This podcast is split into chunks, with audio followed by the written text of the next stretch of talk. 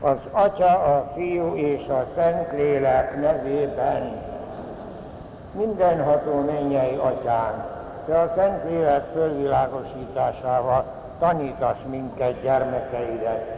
Kérünk, add meg nekünk, hogy szent lelked által megismerjük, ami igaz, megszeressük, ami helyes, és örvendjünk szüntelen az ő vigasztalásán. Krisztus, ami Urunk által az Atya, a Fiú és a Szentlélek nevében dicsértessék a Jézus Krisztus.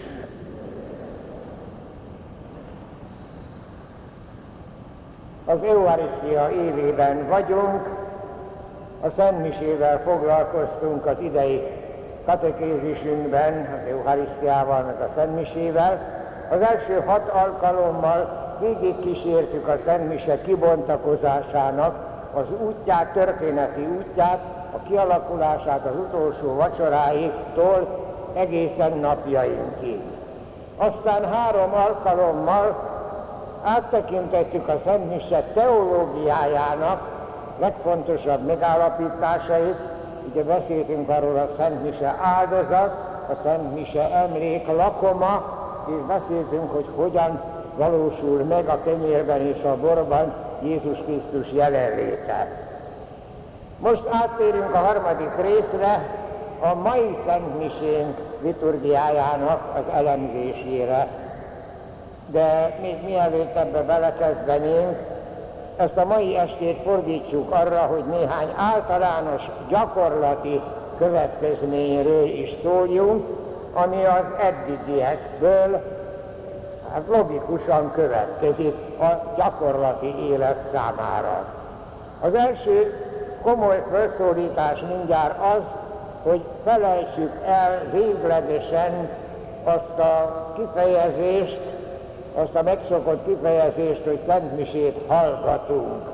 Hát a Szentmisét nem hallgatjuk, mert a Szentmise az nem egy ájtatos hangverseny, nem egy látványos előadás, a templomban mi nem hallgatóság és nem nézőközönség vagyunk, mert mi együtt veszünk részt a Szentmise közösségével, papok és hívek, együtt veszünk részt az Eucharisztia ünneplésében.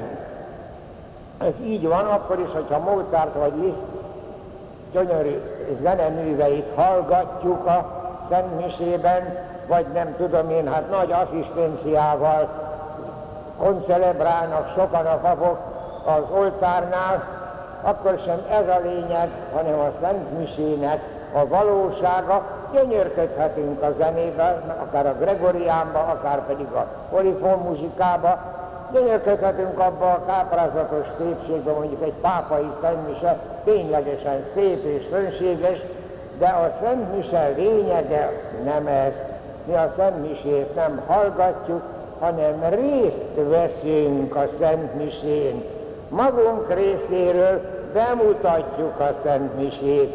Ha pedig valóban nem szemmel és füllel, hanem lélekkel kell részt venni. Tehát nem csak szemmel és csak füllel, hanem lélekkel veszünk rajta részt.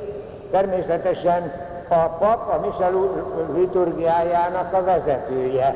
Tehát a pap vezeti, tehát az átváltoztatás az ténylegesen a pap feladata. De mi azzal egyet értünk, és abban részt veszünk valamiképpen szívvel, lélekkel. Kivesszük a magunk részét a szentmiséből, majd megbeszélgetünk arról is, hogy milyen módon. Kétségtelen, hogy a Szent Mise egésze a hívek közösségének a szent cselekménye, Isten tiszteleti cselekménye, amelyben mi mindannyian személyesen kivesszük a részünket, hogy mivel áll ez a részvétel, erről még sokat fogunk majd gondolkodni, elmélkedni az idei katekézis folyamán. A másik, amit mindenképpen meg kell figyelnünk, hogy mindig Krisztus egyházának az ünneplése a Szentmise. Tehát mindig a közösségnek az ünnepe.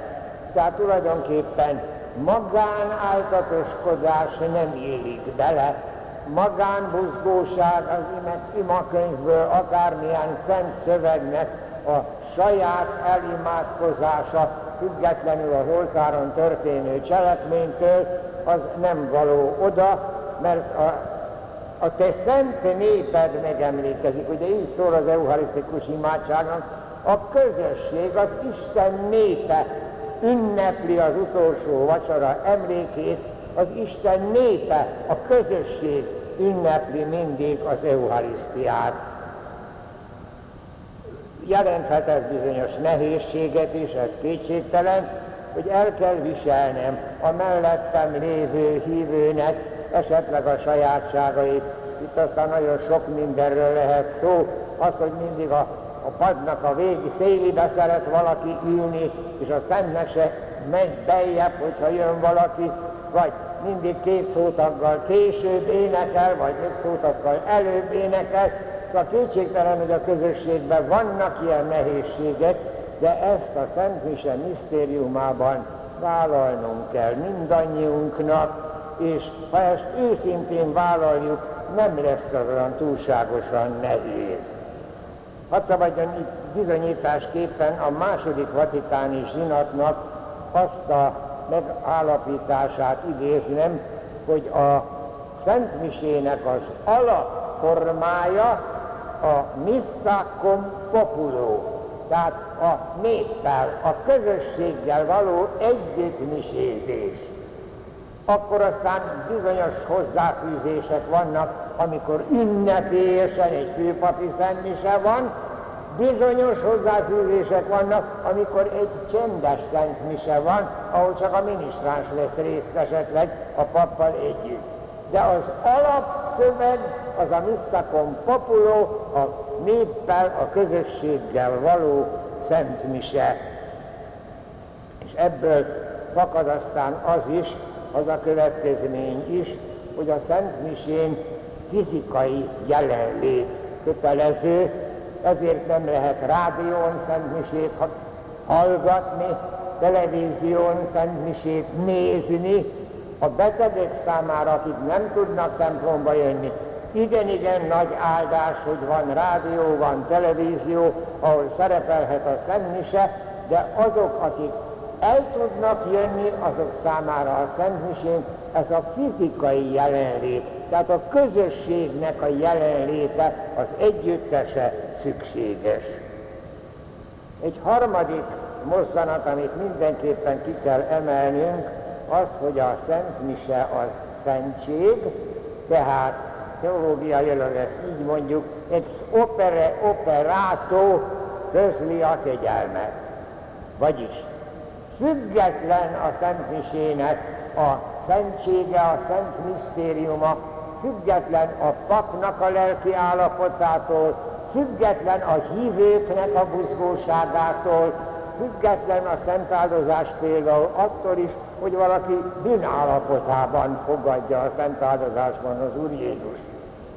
Független az emberi hozzájárulástól, mert Istennek az ingyenes ajándéka a mi számunkra, mondom ezt a teológia így mondja, hogy ex opere operato, tehát a megtett cselekvésben van a kegyelem, független, a másik az ugye a szentelményeknél van, ex opere operantis, tehát az, aki azt cselekszi, annak a lelki állapotától függ.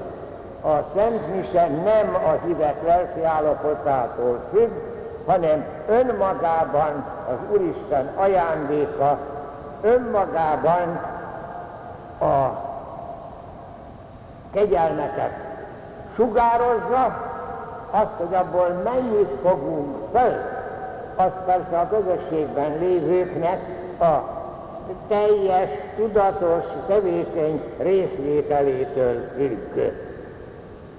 Minél több egyéni közreműködés van így lélekben, együtt vagyok a Szentmisével, annál több kegyelemben részesülhetek.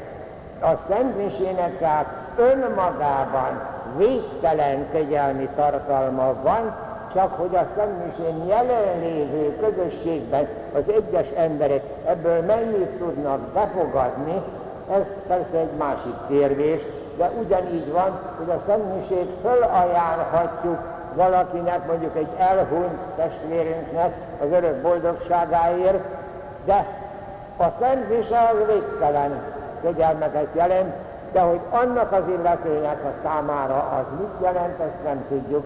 Hát ezért lehet például Szentmisét mondani elhunytakért, hát többször is egymás után. De magának a Szentmisének a kegyelmei végtelen isteni ajándékok. Persze említettem az előbb, hogy teljes, tudatos és tevékeny részvételről van szó, ott, ahol valóban a kegyelem befogadásáról gondolkodunk. Hát mit jelent ez gyakorlatilag? Hát a közös mozdulatokban is benne van. A mostani gyakorlatban itt meg kell említenem, hogy nálunk itt a templomban még egy picikét egy régebbi szokás van, nem sok a különbség, de a belvárosi öt templomban éppen a, az adventbe kezdték, hogy egységes legyen, majd mindjárt mondom, hogy mi a különbség. Állva fogadjuk a papot, állunk, állunk a bűnbánati aktus alatt, itt a mi templomunkban úgy szoktunk egészen a könyörgésig. Ezekben a belvárosi templomokban most egészen a szentleszkéig. Tehát még a könyörgés alatt is állva maradnak, a dicsőség alatt és a könyörgés alatt. Mi itt a könyörgés alatt már leszoktunk ülni. A térd, a, utána a Szent Mis, az evangéliumra megint fölállunk, az evangélium után ugye a homíliánál ülünk, de a hiszek egyre és a hívek könyörgésére ismét fölállunk. Aztán az átváltozás, hogyha lehetséges, tehát a padokba vagyunk, akkor vagy térdelünk, vagy pedig hát kicsit meghajtjuk magunkat, ahol nincsen hely, például a mellékoltánál, ott nem igen van hely, ott felállunk. Tehát vagy állunk, vagy térdelünk az átváltozás alatt. Utána megint ülhetünk, aztán a mi atyánk alatt megint állunk, a szent áldozásnál, hát úgyis ugye bizonyos mozgás van, de akik a szent áldozáshoz nem járulnak, azok a padban azért leülhetnek, természetes. A végén az áldásra állunk megint föl, és megvárjuk, még a pap kimegy a, a sekrestjébe, addig állunk, és hát utána lépünk ki a padból, ez szintén ilyen szokás szokott lenni. Tehát ez a mozdulatokban való részvétel. A másik részvétel az imádságban, a válaszokban való részvétel. Hát itt azt kell mondani, hogy eléggé nehéz a helyzet budapesti templomokban, mert ezek a válaszok alig hallhatók. Jó, én nagyon-nagyon sokat kínlódom ezzel, mert nem szeretek süket némáknak misézni, de kétségtelen, hogy egy kicsit nehezen hallok, már öreg vagyok hozzá, de valóban úgy van, hogy soha nem hallom, pedig a vasárnapi 8 órás miséről tudom, hogy a plevános úr, mikor én nem vagyok itt, szeret helyettesíteni, de az mondja, akkor itt énekelnek, meg válaszolnak. Szóval a 8 órás mise erről híres, de ezt valóban meg kellene szívlelnünk minden egyes szent misén, hogy azokban a válaszokban hát az Úr legyen veletek, és a te lelkeddel. Aztán ugye a, a prefáció előtt, hogy emeljük föl szívünket, fölemeltük az Úrhoz. Adjunk hálát Urunknak Istennek, méltó és igazságos. Szóval egy picit hangosabban, meg a mi atyánkod is, nem muszáj azt egészen pianissimo mondani, meg lehet azzal vallani a mi hitünket, a mi atyánk imádság. Ez a legcsodálatosabb imádság, ami létezik a földön hátán. Kettőt még hadd szabadjon mondanom, kettő darab Ammenre nagyon-nagyon szépen kérek mindenkit, hogy ne felejtsük, nagyon hangosan. Ugye emlékezünk rá, a Didahéban így szerepel, hogy az euarisztikus imádság végén a hívek egy ferdeteges ámment kiáltanak, mert ezzel értenek egyet a papimádságával. Hát ugye ez a, a ő általa, ő vele és ő benne, ezután az imádság, a dicsőítő imádság után van egy amen. És azt az amen azért mondjuk hangosan, mert egyet értünk az eucharisztikus imádságnak a gondolataival.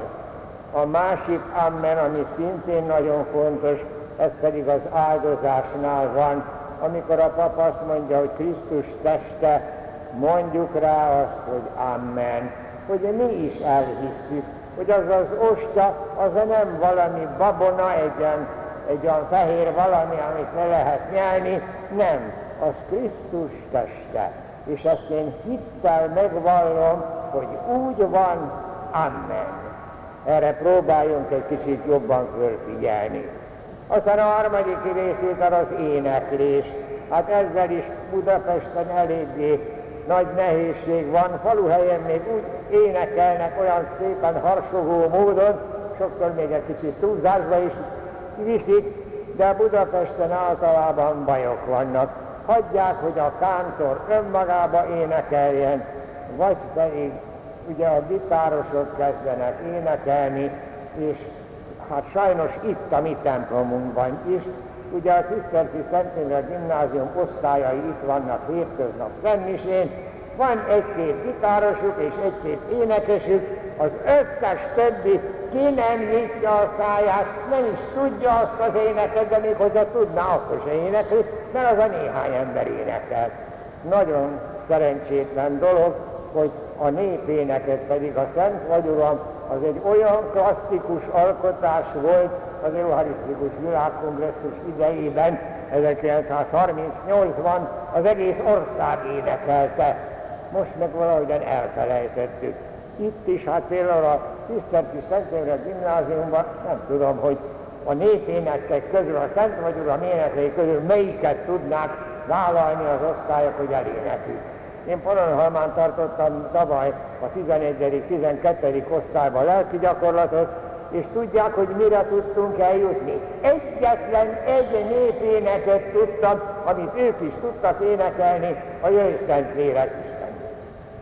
Egyáltalán többi semmi, mert örökké a gitárral, ugye, és aztán hát, én nem szólom le azokat az énekeket, a tizéi énekeket, meg a gitáros dalokat, de a magyar népének az annyira csodálatos, úgyhogy azt azért szívleljük meg, hát aki a vasárnapi nyolcodás misére szokott jönni, azért azok énekelik a magyar népénekeket, a Szent Uram énekeit, és ez nagyon-nagyon jó dolog. Na most aztán még valamit hadd szabadjon megemlítenem, a, a figyelmes odafigyelés. Mert az is nagyon fontos, hogy ne csak ezekkel a külsőségekkel, tehát az, a mozdulatokkal, a ülés, állás, vagy térdelés, a válaszokkal, vagy az énekekkel kapcsolódjunk bele, hanem valóban figyeljünk oda, hogy mi történik. Az áldozat bemutató szándék nagyon-nagyon fontos, és ennek mondjuk, hát ennek megvan a maga külső jele is, de ezt nem szabad elfelejtenünk. Ugye említettem akkor, amikor a Szentmiséről, mint áldozatról beszéltünk, hogy a Szentmise azzal különbözik a Kálváriai Krisztus keresztáldozatától, hogy a Szentmise Krisztusnak és a hívek közösségének az áldozata. És a hívek közössége azzal mutatja ki láthatóan, hogy ő is bele akar kapcsolódni az áldozatba, hogy saját maga helyett azt a pár fillért a persejbe beleteszi, amit a fölajánláskor körbevisznek. Tehát világosan kell látnunk, hogy az nem gyűjtés, az egy hozzájárulás, hogy én is benne legyek a Krisztusnak és az ő egyházának a közös áldozat bemutatásán a Szent Misjén. Nagyon fontos, hogy világosan lássuk, én vagyok ott jelképesen abban az ostában és a borban, de a Szentmisek fölajánlása tulajdonképpen az Isten felé már nem a bor és az ostya, hanem az abban jelenlévő megváltó Jézus Krisztus. Tehát az áldozati tárgy, csúnya szó ez, de az áldozati tárgy az engem jelképező ostába és borba jelen valóvá váló Krisztus. Mert Krisztus mutatja be a Szent Mise áldozatot, ezért olyan csodálatos, ezért a mi leg, leges, legnagyobb kincsünk. Egy következő kérdésre hadd szabadjon áttérnem a szent áldozásnak a kegyelmeivel kapcsolatban. Az eddigiekben is szóltunk már róla, hogy most csak foglaljuk össze, hogy a Szent Misének és különösen a Szent Áldozásnak a kegyelme tulajdonképpen mit tesz, mi, milyen hatása van bennem. Beleasszimilál Jézus Krisztusba, a megváltó Krisztus testébe. Magamhoz veszem az oltári szentséget, de mindig a nemesebb valóság fogadja be, itt viszont, ha egy ételt magamhoz vezek, mivel én nemesebb valóság vagyok, abból az én testem, az én izmom, az én idegem lesz, de ha én veszem magamhoz az Úr Jézus testét, akkor én bele asszimilálódok az ő csodálatos megváltó életébe, és ez rengeteget jelent. Egyesít a hívek közösségével, eltörli a mindennapos gyarlóságaimat, védkeimet, erősíti bennem a jóra való készséget, növeli bennem a megszentelő kegyelmet, nagy, amit a keresztségben kapok. Tehát ezek mind a szent áldozásnak a csodálatos kegyelmei, nem szabad összetéveszteni a súlyos, halálos bűnből, a szent áldozás nem tud bennünket kiemelni, mert ahhoz egy külön szentség van, amit az Úr Jézus akart, mikor támadása után legelőször találkozott az apostolokkal, mondta, hogy akiknek megbocsátjátok a bűneit, bocsánatot nyernek, tehát a súlyos bűnnek a megoldása, a bűnbánat szentsége, de az összes többi gyarlóságoknak csodálatos gyógyszere, csodálatos megoldása a Szent Misében a Szent Áldozás. Egy kicsit képmutató volt az a múlt századi, vagy inkább a 18. századi probléma, majd a próbálkozás, hogy olyan nagyon iparkodtak tiszteletbe tartani az Úr Jézusnak ezt a csodálatos velünk lakását, vagy velünk maradását, hogy hát szóval azt mondták, hogy igen, igen, de hát én nem vagyok méltó a szent áldozásra. Hát kétségtelen ezt mondjuk is, hogy Uram, nem vagyok méltó, hogy hajlékomban jöjj, soha nem leszünk méltók, olyan szentek mi soha nem leszünk az életbe, hogy méltók legyünk az Istennek a befogadására. Ilyen nincs. De hogyha maga az Úr Jézus